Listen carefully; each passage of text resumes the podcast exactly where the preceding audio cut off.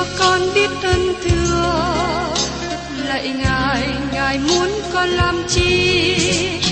Lời ngài là sức sống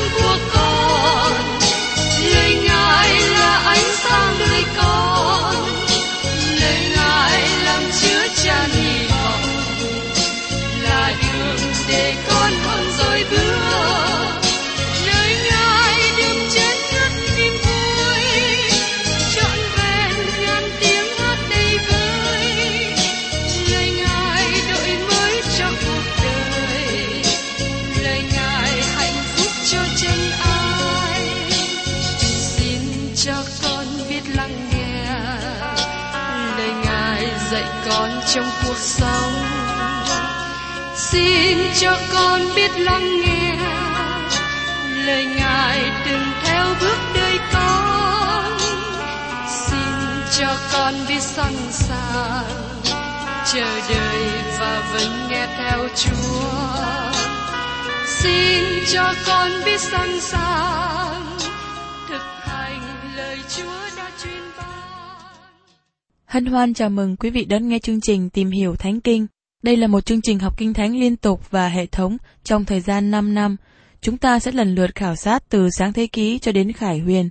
Mục sư tiến sĩ McGee là người được Chúa dùng để sáng lập và thực hiện chương trình này. Ông tin rằng lời của Đức Chúa Trời có khả năng đáp ứng mọi nhu cầu cho tất cả mọi người trên thế giới, không phân biệt chủng tộc, văn hóa, trình độ tuổi tác hay phái tính. Ước mong quý vị theo dõi liên tục và giới thiệu cho thân nhân bạn hữu cùng đón nghe. Quý vị và các bạn thân mến, trong chương trình tìm hiểu Thánh Kinh hôm nay, chúng ta tiếp tục đến sách Tiên tri Esai đoạn 17 vào đoạn 18, nói về gánh nặng của Đa Mách và Ephraim, gánh nặng về xứ Ethiopia. Thưa quý vị, Đa Mách là thành phố đứng đầu của Syria và nó vẫn còn như thế ngày nay. Có nhiều người gọi đó là thành phố cổ nhất của thế giới, nhưng có nhiều thành phố khác cũng tuyên bố như vậy. Tại Hy Lạp có thành phố Mycenae được công bố là thành phố cổ nhất, nhưng hiện nay nó không có gì nhiều ngoại trừ một nhà hàng Hy Lạp rất ngon. Tại Jordan có một tấm bảng dài với đề tựa Jericho, thành phố cổ nhất thế giới. Tôi thấy mỗi quốc gia trên thế giới tuyên bố có thành phố cổ nhất, nhưng Damas có lý do để tuyên bố là thành phố cổ nhất thế giới, bởi vì nó bị tiêu diệt nhiều lần, nhưng nó vẫn trỗi dậy từ đống cho tàn. Từ ngữ Damas trong Esai đoạn 17 này đề cập về cả quốc gia Syria. Ephraim là tên của một chi phái Israel, nó cũng là tên của một thành phố, tên của một ngọn núi, tên của một người con trai của Jacob. Ephraim thường được dùng trong Kinh Thánh đề cập về 12 chi phái miền Bắc của Israel trong thời kỳ đất nước bị chia đôi. Lời nói của tiên tri thường được dùng theo cách đó, thí dụ như tiên tri OC. Trong OC đoạn 1 câu 16 và 17. Vì Israel bạn nghịch như con bò cái tơ bất trị, nên bây giờ Đức Sô Va cho nó ăn cỏ như chiên con thả trong đồng ruộng. Ephraim sai mê thần tượng, hãy để mặc nó.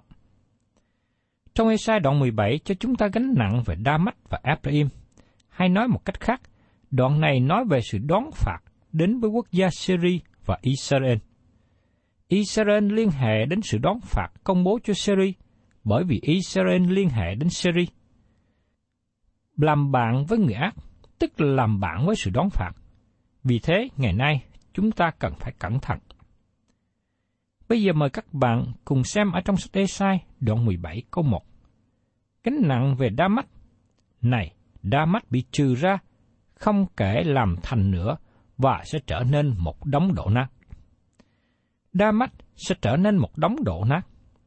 Có một số người chỉ ra rằng điều này chưa được ứng nghiệm, bởi vì thành phố Đa Mách hiện nay được công bố rằng nó giống như thành phố Nguyên Thủy. Như tôi đã nói trước đây, có sự ứng nghiệm về lời tiên tri trong hoàn cảnh địa phương và cũng ứng nghiệm trong hoàn cảnh hiện thời nữa. Có hai sự giải thích khả dĩ cho vấn đề khó khăn của lời tiên tri này. Thứ nhất, các sử gia không phải lúc nào cũng nói chính xác về địa điểm của những thành phố cổ. Vì thế, các sử gia thế giới có thể tuyên bố những lời sai lầm. Trong khu vực hiện tại của thành Đa Mách có nhiều thành phố quan tàn và có thể một trong những thành phố quan tàn đó là thành Đa Mách Nguyên Thủy. Đa Mách cũng giống như nhiều thành phố cổ khác khi nó bị tiêu diệt tại một nơi này, nhưng khi được xây dựng trở lại, không phải lúc nào cũng ở cùng một địa điểm. Nhưng đặc biệt với thành phố thánh Jerusalem, nó được xây dựng trở lại chính xác tại chỗ cũ, bởi có địa điểm quan trọng của nó với dân chúng. Vì thế, chúng ta để vấn đề khó khăn này cho các nhà khảo cổ học tìm ra câu trả lời thành phố Đa Mách quan tàn là cái nào. Điều thứ hai, Đa Mách đã chịu nhiều cuộc tàn phá của chiến tranh xuyên suốt lịch sử, và nó vẫn còn là một thành phố.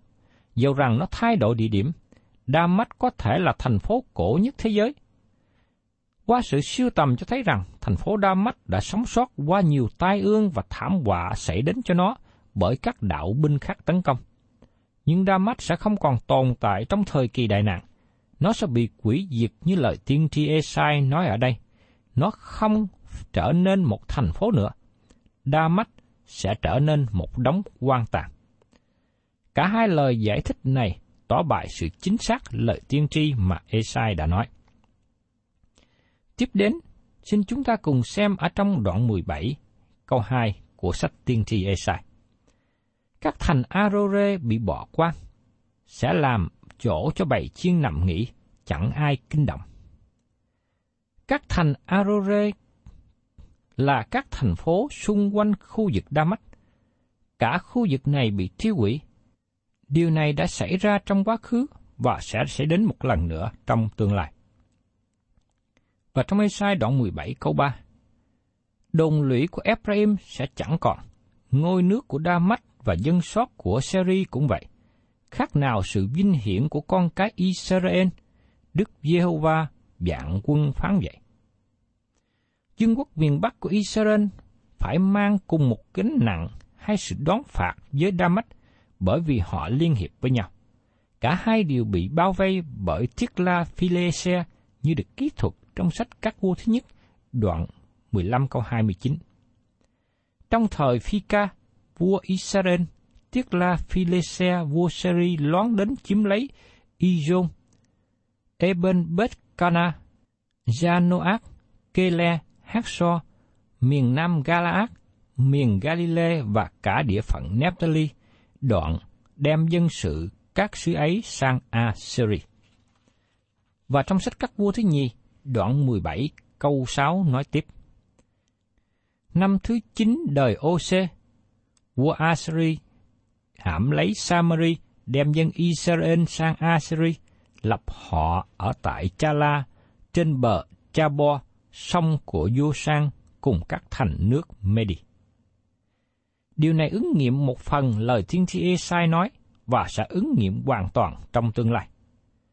Tôi thường thấy trong lời của Chúa cho chúng ta thấy sự ứng nghiệm một phần trong hoàn cảnh hiện tại đương thời và sẽ được ứng nghiệm hoàn toàn trong tương lai. Trong phần còn lại của đoạn này, chúng ta thấy sự đón phạt được thực hiện. Ở trong Esai đoạn 17, câu 4 đến câu 9.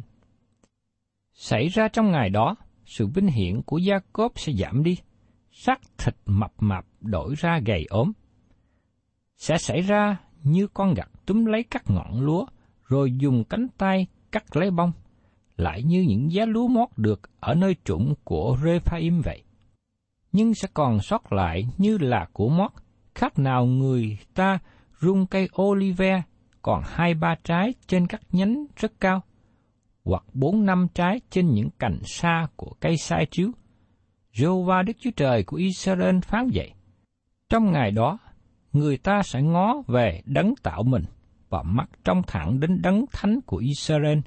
Họ sẽ không còn say mắt về các bàn thờ là công việc của tay mình và không còn ngó các đồ vật bởi ngón tay mình chế ra hoặc các tượng ác tặc tê hoặc các trụ mặt trời. Trong ngày đó, các thành bền vững của nó sẽ giống như những nơi đổ nát, hoặc trong rừng, hoặc trên đỉnh núi là những nơi đã bị bỏ quang trước mặt con cái Israel, xứ này sẽ bị bỏ quang vậy. Qua lời diễn tả về sự đón phạt xảy đến cho Ephraim và Israel, khi đó họ mới chịu nhìn lên Đức Chúa Trời, và bây giờ mới nhận biết rằng thần tượng mà họ thờ phượng không cướp gì được trong khi hoạn nạn xảy đến. Điều này tỉnh thức chúng ta ngày nay. Khi có lời cảnh giác và nhắc nhở của Chúa thì chúng ta nên ăn năn, từ bỏ con đường tội lỗi và chống nghịch đang đi. Nếu không ăn năn, đến khi sự đón phạt xảy đến thì quá trễ. Và trong sách Esai, đoạn 17, câu 10 đến 11. Vì ngươi đã quên Đức Chúa Trời của sự cứu ngươi, chẳng nhớ đến vần đá sức mạnh ngươi. Vậy nên, ngươi trồng cây tốt, lại trồng những gốc nho khác giống. Đang ngày ngươi trồng thì rào dậu, vừa lúc ban mai thì cho hột giống nở qua, nhưng trong ngày buồn bực rầu rĩ thì mùa màng mất rau. Esai đang nói về vương quốc miền Bắc của Israel và những điều này đã ứng nghiệm cách chính xác. Nó cũng có sự ứng dụng thuộc linh. Xứ Israel trong thời chúng ta, người ta trồng cây tốt, lại trồng những gốc nho khác giống. Những người du lịch xứ Do Thái thấy có năm loại cây khác nhau. Rừng cây lá bá hương của Lebanon gần như bị tiêu diệt, nhưng lại có nhiều loại cây khác trong xứ. Núi Olive bị phủ trùm bởi nhiều cây cối, nhưng trong thời kỳ của người Thổ Nhĩ Kỳ cai trị xứ này, cây cối bị đốn trụi hết. Sau đệ nhị thế chiến, anh quốc cũng có phong trào trồng cây tại xứ ấy, và hiện nay chính quyền Do Thái tiếp tục trồng cây. Do đó, có hàng triệu cây được trồng trở lại. Và trong Ê-sai đoạn 17, câu 12 đến 14. Ôi, các dân đông đảo làm xôn xao là giường nào, khác nào như biển gầm. Các dân tộc chạy sông tới như nhiều nước đổ mạnh. Thật, các dân tộc chạy sông tới như nhiều nước đổ âm ạt. Nhưng Ngài sẽ quở trách họ, thì đều trốn xa, bị đùa đi như rôm rác trên núi khi gió thổi, như luồng bụi gặp cơn bão. Đang buổi chiều, này có sự sợ hãi, kiếp trước khi ban mai sẽ thành ra hư không? Ấy là phần của kẻ bóc lột chúng ta, là số phận xảy đến cho kẻ cướp chúng ta cũng vậy. Đây là những lời diễn tả về sự đón phạt xảy đến cho Abraham. Đất nước của họ bị phủ trùm bởi các lực lượng đông đảo đến từ nước ngoài, dây hãm và tiêu diệt. Kế tiếp, chúng ta tìm hiểu về gánh nặng của Ethiopia.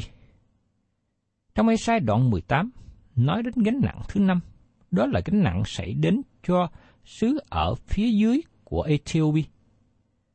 Tiên tri Esai không nói chính xác về khu vực và tên của quốc gia này.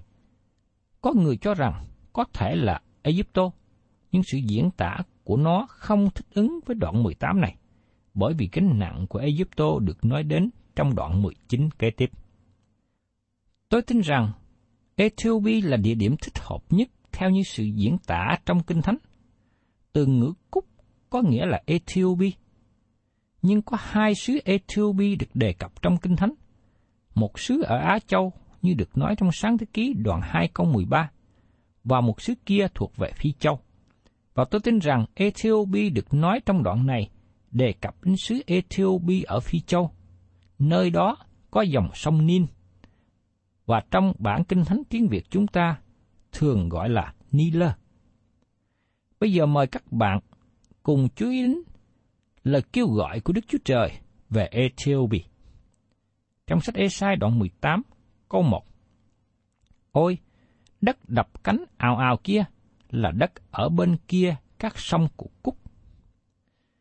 Chữ ôi ở đầu câu này là lối diễn tả kêu gọi sự chú ý của người nghe. Đức Chúa Trời bảo dân chúng hãy lắng nghe lời này. Một lần nữa, tôi xin nhắc lại từ ngữ Cúc có nghĩa là Ethiopia. Một trong những đặc điểm ở trong xứ này nói đến đất đập cánh ào ào kia. Đó là một nơi có nhiều chim.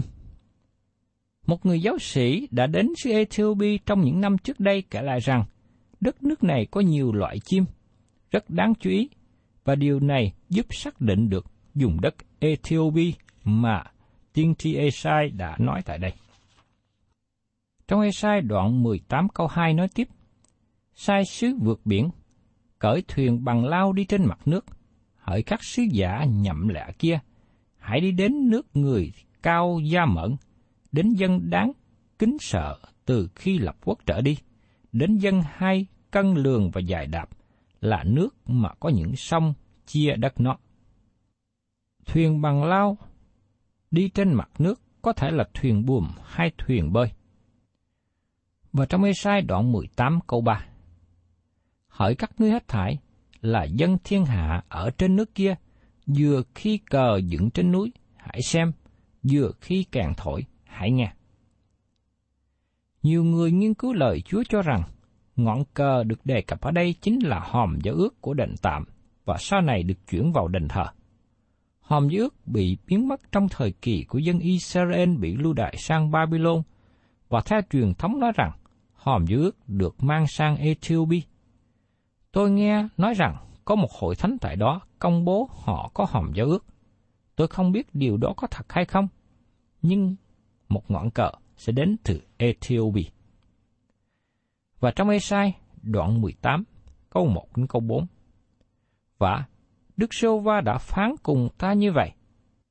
Ta sẽ ở yên lặng và ở từ chỗ ta ngự mà xem, như ánh nắng sáng sủa, như mây ngút trong nắng mùa gặt. Nhưng trước ngày gặt, khi mùa hoa đã cuối và hoa nho thành trái hậu chín, thì Ngài sẽ dùng liềm cắt những nhánh, tỉa bỏ những nhánh rậm lá. Chúng nó sẽ cùng nhau bị bỏ lại cho chim ăn thịt trong núi và cho cả thú vật trên đất.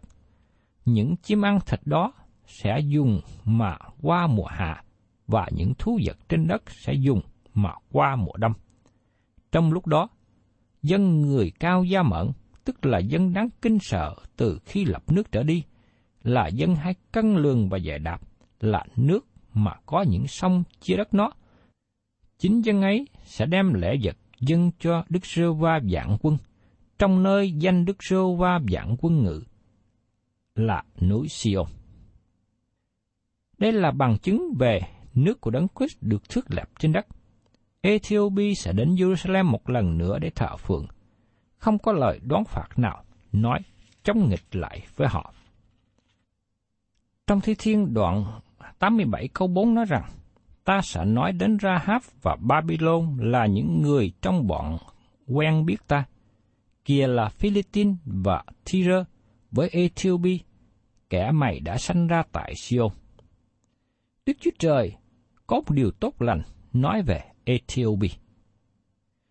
Thưa quý vị và các bạn, sau này trong Kinh Thánh Tăng ước có một câu chuyện rất hay về một quảng quan từ Ethiopia đến Jerusalem thờ phượng Đức Chúa Trời. Điều này được kỹ thuật ở trong sách công vụ đoạn 8, câu 26 đến 40. Bây giờ có một thiên sứ của Chúa phán cùng Philip rằng, hãy chờ dậy đi qua phía nam trên con đường từ thành Jerusalem xuống thành Gaza. Đường ấy vắng vẻ, người chờ dậy và đi. Kia có một quan quan Ethiopia làm quan hầu của Can Đác, nữ vương nước Ethiopia, coi sóc hết cả kho tàng bạc, đã đến thành Jerusalem để thờ phượng. Khi trở về, ngồi trên xe mà đọc sách tiên tri Esai. Đức Thánh Linh phán cùng Philip rằng, hãy lại gần và theo kịp xe đó. Philip chạy đến, nghe người Ethiopia đọc sách tiên tri Esai thì nói rằng, ông hiểu lời mình đọc đó chăng? Quảng quan trả lời rằng, nếu chẳng ai dạy tôi, thể nào tôi hiểu được? Người bèn mời Philip lên xe, ngồi kề bên. Và chỗ người đọc trong Kinh Thánh là đoạn này. Người đã bị kéo đi như chiên con đến hàng làm thịt, lại như chiên con câm trước mặt kẻ hớt lông. Người chẳng mở miệng. Trong khi người hèn hạ thì sự đoán xét người đã bị cất đi, còn ai sẽ kể đời của người vì sự sống người đã bị rút khỏi đất rồi. Quảng quan các tiếng nói cùng Philip rằng, Tôi xin hỏi ông, Đấng tiên tri đã nói điều đó là về ai? Có phải nói về chính người chăng hay về người nào khác? Philip bèn mở miệng, bắt đầu từ chỗ kinh thánh đó mà rao giảng Đức Chúa Giêsu cho người. Hai người đi theo dọc đường, gặp chỗ có nước. Quảng quan nói rằng, Này nước đây, có sự gì ngăn cấm tôi chịu phép báp tem chăng? Philip nói, Nếu ông hết lòng tin, điều đó có thể được. Quảng quan trả lời rằng, Tôi tin rằng Đức Chúa Giêsu Christ là con Đức Chúa Trời. Người biểu dừng xa lại, rồi cả hai đều xuống nước, và Philip làm phép báp tem cho Quảng quan. Khi ở nước lên, thì thánh linh của Chúa đem Philip đi. Quảng quan chẳng thấy người nữa, cứ hấn hở đi được. Còn Philip thì người ta thấy ở thành An Sốt. Từ đó, người đi đến thành Caesarea cũng giảng tin lành khắp những thành nào mình đã ghé qua.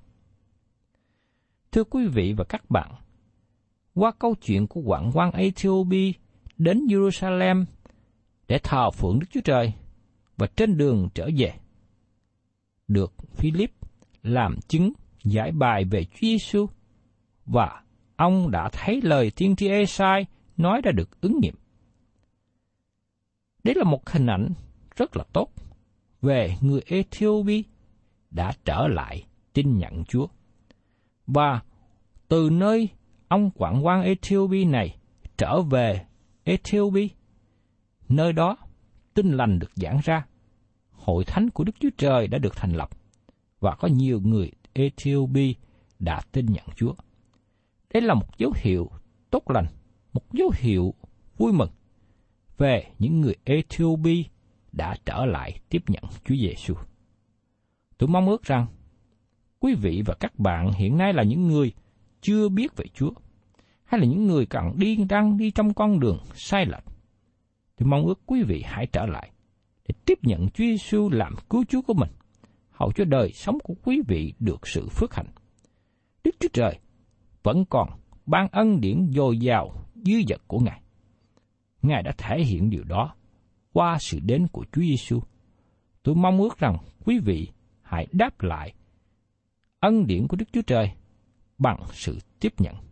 Hầu cho đời sống quý vị sống trong sự phước hạnh và an lành. Thân chào tạm biệt quý thính giả và xin hẹn tái ngộ cùng quý vị trong chương trình tìm hiểu Thánh Kinh kỳ sau.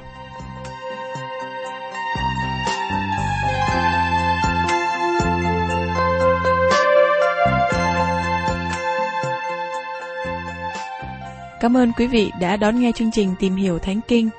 Nếu quý vị muốn có loạt bài này, xin liên lạc với chúng tôi theo địa chỉ sẽ được đọc vào cuối chương trình. Kính chào quý thính giả.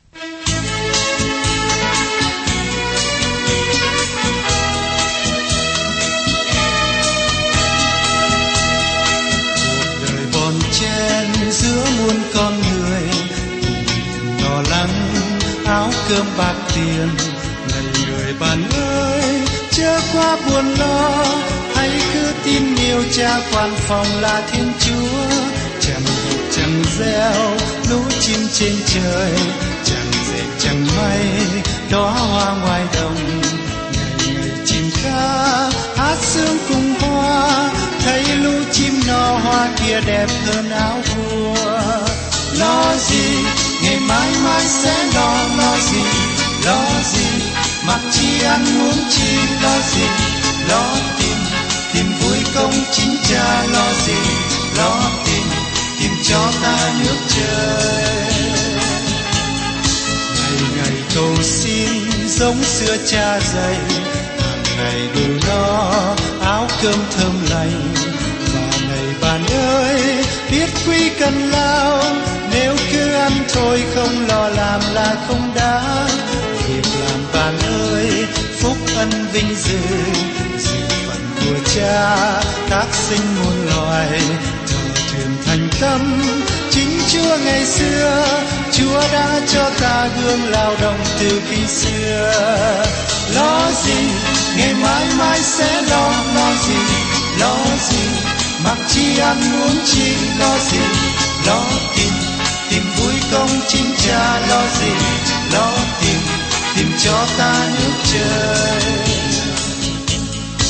Việc nhỏ tình khinh hãy luôn trung thành để được ủy cho chức cao sang nhiều phụng sự vì cha. Thánh lễ là đây, đám đất con kinh kia nên bàn thờ dâng lễ. Mệt mỏi của ta, hóa nên kinh cầu, là làn hương thơm trước tôn nhan người việc làm của ta, khúc hát lời ca.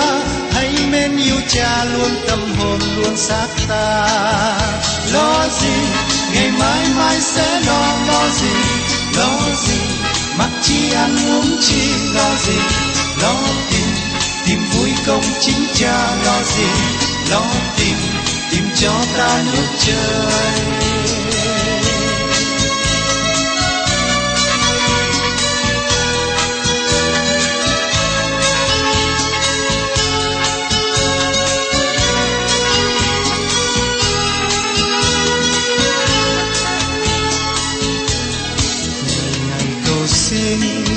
Xưa cha dày đầy đủ no áo cơm thơm lành.